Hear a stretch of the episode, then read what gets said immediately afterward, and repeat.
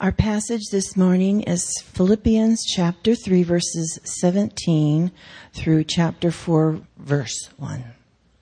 Brothers, join in imitating me and keep your eyes on those who walk according to the example you have in us. For many, of whom I have often told you, and now tell you even with tears, walk as enemies of the cross of Christ. Their end is destruction. Their God is their belly, and they glory in their shame, with minds set on earthly things. But our citizenship is in heaven. And from it we await a Savior, the Lord Jesus Christ, who will transform our lowly body to be like his glorious body by the power that enables him even to subject all things to himself. Therefore, my brothers, whom I love and long for, my joy and my crown, stand firm thus in the Lord, my beloved. Morning, everybody. Uh, I'm Steve Evans, and I'm the administrative pastor and staff leader uh, at Cole, as well as serving on the Elder Council as secretary and treasurer. The idea of entering into times of rest from labors and reflection upon one's calling is an ancient one. It seems to go back to the very beginning of the narrative of God's relationship with his creation. There is no question in my mind that serving Christ in ministry is an emotionally and physically taxing proposition. So taking time away from that labor for rest, prayer, and reflection is also a good thing to do. The elders have decided to give Jackson Kramer such a time in the form of a sabbatical from his regular duties and responsibilities. Jackson has been faithfully and diligently serving our body for 24 years. And we think that it is time for he and Jeannie to have some time for more, more extensive downtime than the usual vacations allow. Jackson will be taking a three month sabbatical uh, for the months of September, October, and November. During his sabbatical time, others will be covering for him by way of Sunday teaching, leading the men's ministry, counseling, and in other ways. God has provided us with gifted and skilled people to temporarily fill these roles. Then in December, Jackson will rejoin us in his regular duties and responsibilities, but with the refreshed understanding and perspective on God's calling for him and that comes from times of intentionally stepping away from life's urgencies and seeking out the Lord. Please do join the elders in praying for the filling and the leading of the Spirit for Jackson and for Jeannie during these three months of sabbatical that are coming. We thank you for that and thank you for partnering with us in prayer in all these ways. Jackson, we, we truly appreciate you.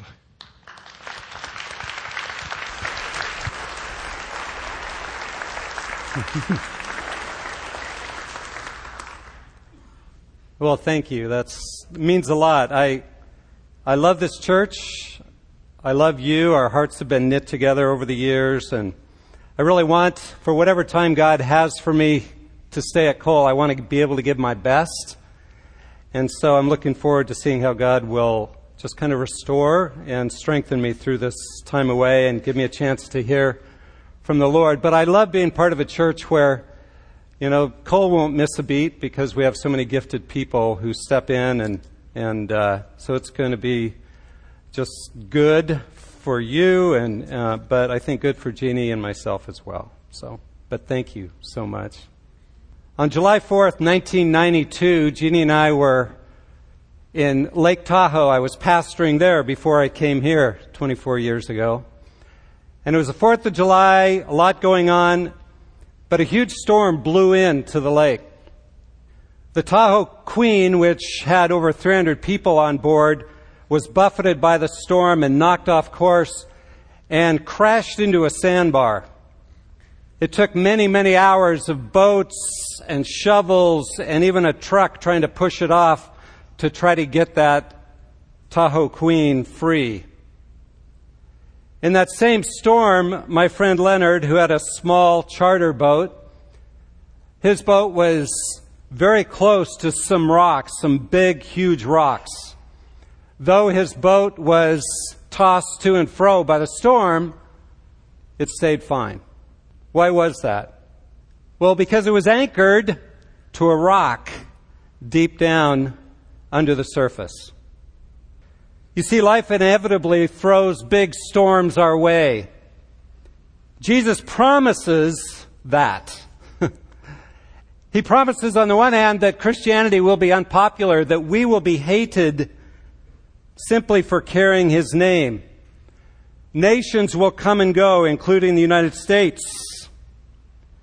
Personal storms of physical problems, relational difficulties, rebellious children, everyday stress, work pressures, unresolved relationships, tough marriages, our own sinful failures, those who sin against us, and we could go on and on, but these are all storms that hit us often without anticipation. So, what's the difference between those that handle the storm well and go through it and those who end up knocked for a loop? stuck, angry, a mess. Well, as we know, it's all about who you're anchored to. In chapter 4, verse 1 that was just read to you, Paul says, In this way, stand firm in the Lord, my brethren, my beloved. Paul's passion for the church in Philippi was that the church that he loved so much would stand firm in the storms of life that he knew were coming. And that they would reflect God's glory to a hurting world. So he challenges them as to what they need to be using as anchors to anchor themselves to the rock, which is Jesus. And as he challenges them, he also challenges us and when I think about us as a church, not just Cole Community Church, but the church in America, I do think some much more severe storms are coming. And my passion for us as a body is that we would learn to be anchored in Christ in a much deeper way because the storms are coming. Pray with me, and we'll look at this passage together. Holy Spirit, you are the one who teaches us all things. Teach us this morning. And Holy Spirit, you are the one who convicts. Today, would you convict us of what we need to repent of and of how we need to change? And Holy Spirit, you are the one who changes us, who produces the fruit of the Spirit. From our time together this morning, would you produce the fruit of the Spirit in us? We pray in Jesus' name. Amen. So the first anchor that anchors us to the rock that he mentions in this passage is that we would fix our eyes on godly examples. Fix our eyes on godly examples. Notice verse 17, I'll read it again. Brethren, join in following my example and observe those who walk according to the pattern you have in us. Now, I don't know about you, but I read verse 17 and it can sound a little arrogant, right? Paul says, Hey, imitate me. Do what I do. All of you join together in imitating me. But what's Paul really saying? You see, throughout this book of Philippians, he has shared his heart and how God has transformed his heart from being a self righteous rabbi, Jewish leader, to a man whose heart is consumed with Christ. Chapter 1, where he says, For me to live is Christ, to die is gain. Chapter 3, that's just been taught so well by Dan and Jared, where he talks about, I press on toward the upward call of God in Christ Jesus, forgetting what lies behind, considering all the resources I had and the degrees, PhDs and MAs and all of that, I consider that rubbish compared to knowing Christ. So I press on to know Him and the power of His resurrection and the fellowship of His sufferings. Paul says here in chapter 3. Paul was very aware that he was a sinner and that he was not perfect. First Timothy says, I'm the chief of sinners, in fact. But what he wants them to imitate is his Christ centered life, a life where the things of the world really don't matter to him anymore. As he presses on to know Jesus and his life. So, as I read this, it raises the question for me personally, and, and hopefully it does for you too. Am I able to say the same thing? Could I say to those around me, you know, imitate me. Yeah, I'm not perfect, but imitate my oneness in my devotion for Christ, my Christ centeredness of my life, where I'm not living for things of the world, but my heart is really taken by Christ. Imitate me. Am I able to say that? Are you able to say that? Not because we're so great, because Jesus, but because Jesus changes the desires of our hearts to make Him the center of what we want to become and be. And he says this, he says, and observe those who walk according to the pattern. So watch others as well besides me, he says. Look, he says, that word observe is skopeo, scope out. Put your scope on people, he says, who walk in the same way. Who have Christ as the center of their lives. So, how do we do that? What does it mean to, to put your scope on people who are living Christ centered lives? Who do we watch? Well, let me give you three different categories of people to watch. Number one is biblical examples, like Paul, like the examples he gives earlier in this book of Epaphroditus and Timothy, like Abraham who left everything in Haran to come and follow a God to who whom he didn't know was leading him. He didn't know where he was leading him. People like David, who was a man after God's own heart, who certainly wasn't perfect, but he was devoted and centered on God in his life. Biblical examples like Daniel, who, though he was in exile and had to live in such a difficult culture in the Babylonian exile, and yet he stayed centered on God and following him first. We have plenty of examples that we can scope out and keep our eye on and meditate on and think about biblical examples. But we have, secondly, a lot of examples from church history. One of the, one of my favorite things to do is to read Christian biographies. People throughout history who have lived Christ centered lives. And I really encourage you to pick up some of these biographies like Hudson Taylor, Augustine's Confessions, we studied that in a class a couple years ago. There's a good biography of Oswald Chambers, George Mueller, William Wilberforce, who helped get rid of slavery um, in England. Charles Spurgeon, I like reading about his life because Charles Spurgeon was one who experienced a lot of severe depression, and yet he kept following God in spite of that. Uh, there's tremendous examples. There's many, many more. I'm just throwing out some here, but I encourage you to look at church history and let them inspire you to keep Jesus first in your life to help you see that it can be done and how it can be done. The third category of how to, who to imitate, I think, is the people that God has put in your life today. People you know. We can learn so much from those around us to think about who, who am I imitating? Who, who would I like to be like in their Christ centeredness? I so appreciate David and Carolyn Roper, for example, who, whose lives have been lived to serve Christ, and here they are.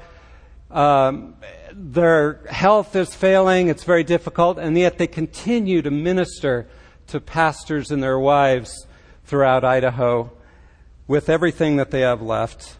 See, it's a beautiful picture, but I, I encourage you to think of who in my life do I know that I want to scope out, to keep my eyes on and to learn from, to rub shoulders with. And I want to especially encourage the young people here. There tends to be an attitude today of why would I learn from someone older? You know, I've got the internet. Everything's there. But there's nothing like rubbing shoulders with someone who's older and letting them mentor you and learning from them what it means to really follow Christ. And for you older folks, I encourage you to spend whatever time God gives you to mentor others, to find younger people to hang out with. It may be family, relatives, grandchildren, great grandchildren. It may be others. Sunday, teaching Sunday school. Mark and Marcia, what a wonderful thing.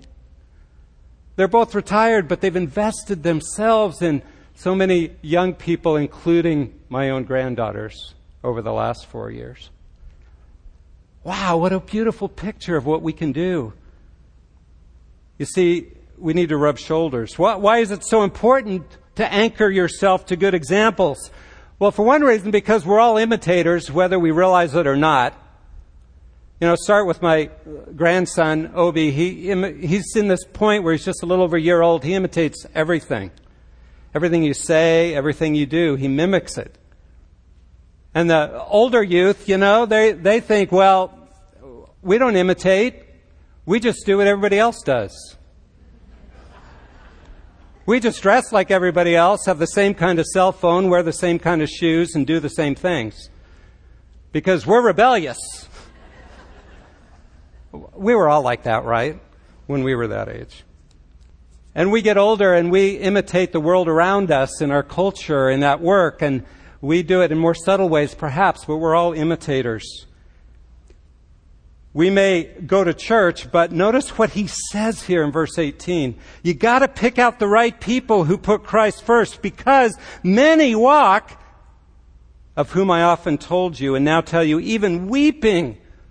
Paul feels this so deeply that they are enemies of the cross of Christ, whose end is destruction, whose God is their appetite, and whose glory is in their shame, who set their minds on earthly things. I think he's talking about people in the church and in the culture. And he says, many, most, I think he's saying, who live for themselves. They may go to church, but their lives are really about finding comfort and ease. Their God is their belly. Whatever feels good, that's what I do. They look for things and power and status, the things the world offers. And so it's really important who we're watching and who we're imitating because it's easy to be led down a bad path. And we easily get caught up into just, we can't wait for the weekend when I can indulge my own selfish desires. I can't wait to retirement when I can do whatever I want. Where's Jesus in all that? You see, we've imitated the world around us because that's what the world tells us is all, is what life is all about. But the end, he says, of that kind of living where your God is your belly is destruction. It's shame. It's brokenness. What you hope will satisfy you will break you in the end. So it's important to scope out the right people. Uh, this word where it's uh, the belly, you know, it's, it's the word for guts. Uh, the inner, inner being where, where your guts, what you just desire and want, and if your God is your belly, then you're just living for your own self indulgence. Interesting what Jesus wants to do with that part of us. In John chapter 7, verse 37 and 38, he stands up at the last day of the feast and he says, Is anybody thirsty? Let him come to me and drink. And if he drink of me, he says, out of his guts out of his belly, out of his innermost being, same word, will flow rivers of living water. You see, his plan, if we learn to keep our eyes on the right people and imitate them and look for ways to keep focused on Christ in the midst of life, to press on and to put him first, and those are the people we're following, then rather than our belly being our God and we're just living for self, our bellies become this place where the Holy Spirit dwells and gets poured out, and other people can drink of the life of Christ in us. I love that picture. So, the first anchor, he says, is be anchoring yourself in godly examples who we don't worship them, but they point us as signposts to Christ. They anchor us to Christ. They help us know how to, to cling to Him in the storms of life. The second anchor I see he gives us in this passage, how to anchor ourselves to Christ, is to fix our hope on heaven. Fix our hope on heaven. Years ago, I was on a missions trip and I got to go to India. And at one point, this Indian family invited me to their home. I was in Hyderabad, India. And so they said, yeah, we'll, uh, we'll send an auto rickshaw to pick you up. Well, that's a good name for it. Pretty rickety, these auto rickshaws. It's basically a motorcycle that's three wheeled and you get in it and it's a little taxi. We're whipping through town and we're just missing all kinds of people. We finally get to their house and we sit down and it's, and they've made this nice dinner, but they put down some big leaves on the table and then they dump some rice and a bunch of yogurt on it, bunch of stuff. And then you just eat it with your hands. And all I could think of is, I'm going to get really sick from this meal, probably. but, I, you know, hospitality was great. So I start eating. But, you see, I'm sort of ambidextrous and I use my left hand a lot. I was using my left hand and they just laughed. No, no, unclean, unclean, unclean. Oh, I switched, you know. But eh, it was obvious I was not at home. they were at home, but I was not at home. I didn't fit there. So many things felt odd to me. But to them, everything felt normal because they were home. You see, for a traveler, home is always somewhere else, isn't it? It's not where you are at that point. The second anchor he gives us is Fix your hope on heaven. Listen to what he says. For our citizenship is in heaven, from which also we eagerly wait for a Savior, the Lord Jesus Christ. Our citizenship, he says, O Philippians, is not here. When you and I were born, we were born, most of us in this room were born into this country. We were born as citizens of the United States. But what we sometimes forget is when we were born again, if you've given your life to Christ, you are born again and you are now citizens of a new place, the kingdom of God. You've received a new passport. You have dual citizenship. You don't totally abandon your U.S. citizenship. I get that. But your primary citizenship is now the kingdom of God. That's what he's saying here. That's our primary citizenship. But this creates a tension for us, doesn't it? Because we have this dual citizenship. What we need to realize is that the church, you and I, when we were born again, we became an outpost of the kingdom of God in this world. Whatever country you're in, it doesn't matter. You are now an outpost of the kingdom of God in this world. That is your primary citizenship. So it challenges us, doesn't it? Which, which is primary actually in my life? Which passport do I live by? Am I really comfortable in this world? If I'm really comfortable in this world, then I'm not really probably living as a citizen of heaven. If when I watch TV and I watch the news and I read books and just expose myself to the friends at work and expose myself to this culture, if I don't feel a sense of, man, I do not belong here. I'm a traveler, but this is not my home. If we don't feel that, then that should challenge our hearts, brothers and sisters. That maybe we're pulling out the wrong passport. Maybe we're not living as citizens of heaven. And that's why Paul says, oh, if you want to be anchored in the storms of life, you've got to see your primary citizenship as the kingdom of heaven. Philippi, where this book was written to, was a Roman city. The greatest privilege you could have in Philippi was being a citizen with all the rights and privileges and honor it gave you.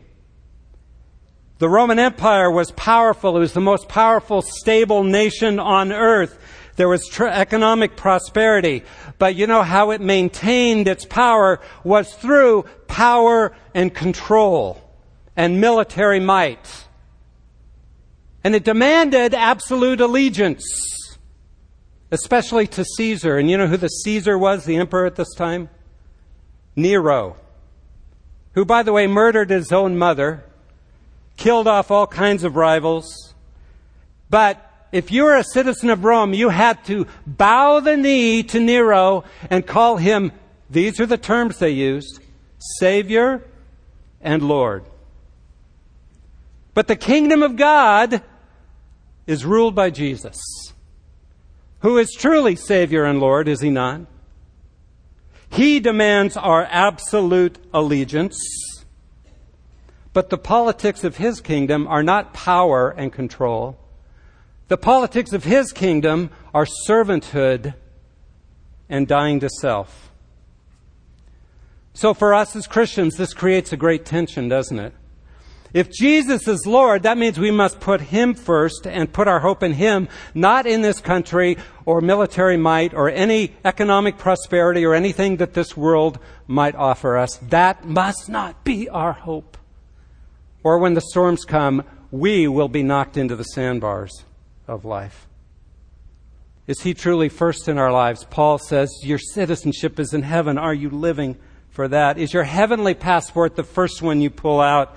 in your life. We need to remember that this country is a great country. We have a lot to be thankful for, don't we? But this country will not last. At some point in history, sooner or later, it will lose its position in the world and pass away. If your hope is in America, you will be swept into a sandbar. If your hope's in money, you will crash. If your hope's in what you have, you're in trouble. But if your hope is in heaven, whatever happens in this world, yes, it will affect you, but it will not knock you down. See, our hope, what does he say that we look forward to, that our hope should be in? We await, longing for a Savior from heaven. For Jesus. You see, Jesus is the one we're longing for to be with in heaven, in being with Him, who will rescue us and it says he will come and transform our earthly bodies into our heavenly bodies. We long for being like Jesus, transformed, have a sinless body like his. Waiting for Jesus, longing for him, and longing to be finally what God created us to be all along pure and sinless with a healthy body is worth anchoring your soul to, brothers and sisters anything else in this world, you're in trouble. But putting your hope there will see you through the tough times. That's worth anchoring your soul to. Many of you know Joan Calhoun. Cancer is ravishing her body. She's going through chemo now. But I love talking to Joan, texting with her, getting her updates because what you see in the midst of what she's going through is a Christ centeredness that longs for her Savior. That whatever happens to her body, she's okay. Why, why can she be so firmly anchored in this terrible storm she's going through? Because long ago, she started putting Jesus first long ago. She started longing for him. She fixed her hope on heaven. Are we doing the same? And by the way, she's a wonderful person to rub shoulders with. Don't tire her out. but to imitate because of the Christ centeredness of her life. And you know of others, I'm sure. But I just encourage you. If you want to be anchored in the storms of life, stop holding on to this world so tightly and anchor yourself, fix your hope on heaven. The third anchor that he gives us is more of an implication I see in chapter 4, verse 1, and that is that we invest deeply in community, as Adrienne pointed out. Let me read that verse again. Uh, and really listen to Paul's heart here. Therefore, my beloved brethren, whom I long to see. Literally, it's Therefore, my beloved and longed for brethren. And by the way, brothers and sisters is what that means. My joy and my crown. In this way, stand firm in the Lord, my beloved. Notice how Paul gives us something else to imitate here. his deep connection to the Philippians, his heartfelt connection to them. They are kindred spirits. They are of one heart. He has a deep love for them. Their hearts are knit together. Paul invested himself deeply in his relationship with them. And that meant that he made himself vulnerable in a way that he could truly be hurt. And Paul was hurt at times. Uh, you've heard that description in 2 Timothy chapter 4 where he's about to be executed in a Roman jail. And he says this in verse 16 At my first defense, no one supported me, but all deserted me. May it not be counted against them. All those people Paul had invested in and poured his life into, they did, at his time of greatest need, abandon him. And that happens. We get hurt. But he still didn't hold back. So many of us, we get hurt a little bit and we hold others at a distance. We, we don't want to invest in relationships. That's too painful. And, and we withdraw, shut down, put up walls to protect ourselves from hurt and rejection. But what Paul, I think, is modeling for us is that it's the depth of our relationships with one another that will anchor us in the storms of life. We desperately need each other. I'm going to remind you of a illustration that Jared Kenning used last week when he was teaching, uh, the illustration of the redwoods. How they're the biggest living thing on earth. They're massive and they're huge. But when you find out how deep their roots go, they only go 15 feet down. They, they don't go very deep at all. And because of that, if a windstorm comes up, if there's a redwood sitting by itself, it will fall. How do they stay strong? Their roots, they've discovered, go out and they weave, they go way, way out, hundreds of feet, and they weave with other redwood trees' roots, and they weave together in this powerful, strong connection network that allows them to stand up in the biggest storms that come. Paul says, You are my joy and my crown. He says, My roots are, are interwoven with yours, Philippians. How I do, my joy. and my sense of, of success in life is all wrapped up in you guys. We are so connected that our lives matter to that extent. The strength of your fellowship with others will determine how you do in the storms of life. The strength of your fellowship with others will determine how you do in the storms of life. I have a friend who was going through a tough time in his family, and he felt that his church, though some people stood by him, he felt like his church didn't respond in the way he wanted them to respond. He withdrew. He has now not gone to church for 11 months. He's given up. How sad. Those who think it's just me and God, you know, church is a bunch of hypocrites anyway. I don't need them. We're going to stand firm. I'm going to be this redwood standing by myself. how foolish. That is not how we get through the storms of life. And you will end up toppled over. You will end up crashed on a sandbar. Yes, relationships are difficult and they take work but it's the only way we can stand firm in the storms of life, and the work is worth it. So the challenge for you and me today is are we part of a community that knows you, that knows your struggles, and you're learning to love them well and to let them love you well?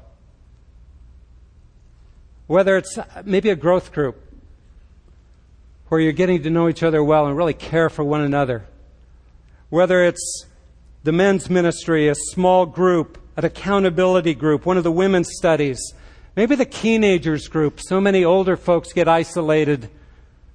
Get into teenagers if you're not involved and build relationships there and care for one another. And uh, I just can't mention all the small group ministries here, but But let me challenge you to be involved in something. Don't get isolated. We need to be in community. Some of the saddest stories you hear are of those who face the storms of life and they're all alone, sitting in a nursing home or in the hospital, and they're all alone. Don't be there. Take the risk. Join a group.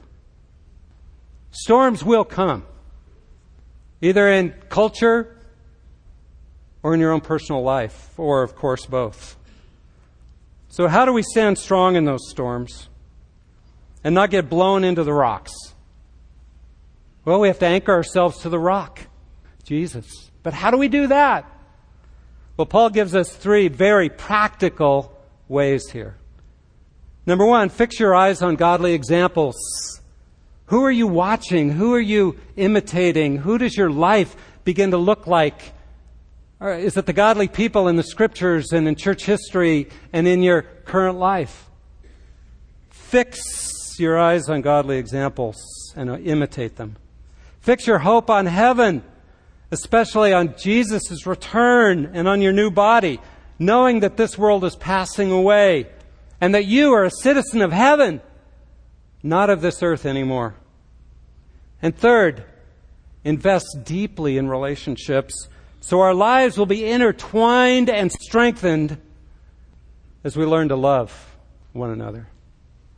These are the ways we shall get through the coming storm. Let's pray. Lord Jesus, you are the rock. But to stand firm in you, to be anchored in you, takes more than just saying it.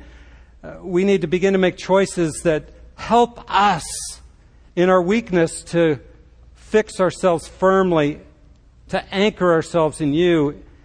And it's obvious from here, it's, the key is our relationships with one another, who we're imitating, who we're investing in, and how we're doing that, and, and how we look for our real hope in what's coming, not in this earth. So, Lord, may you help us to do that, that we may stand firm so that rivers of living water will pour out from us, so others may drink deeply of your life. We pray in Jesus' name. Amen.